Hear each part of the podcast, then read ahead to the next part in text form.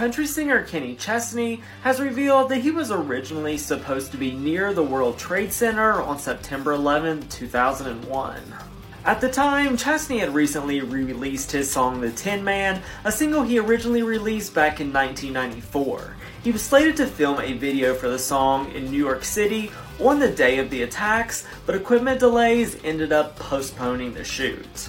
Chesney said, We played a fair in Pennsylvania on the 10th, and we were supposed to have driven from Pennsylvania into New York City that night and start shooting my video basically a block away from the World Trade Center. He said when he turned on CNN in the front of his bus that morning, it didn't even hit him until later on what could have happened.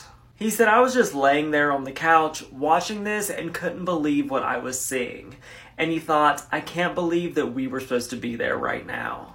He said, You know, I've always believed in guardian angels, but it really makes you believe that there's something up there. He said, I'm so glad that we weren't there, and I think everybody was really forever changed by it.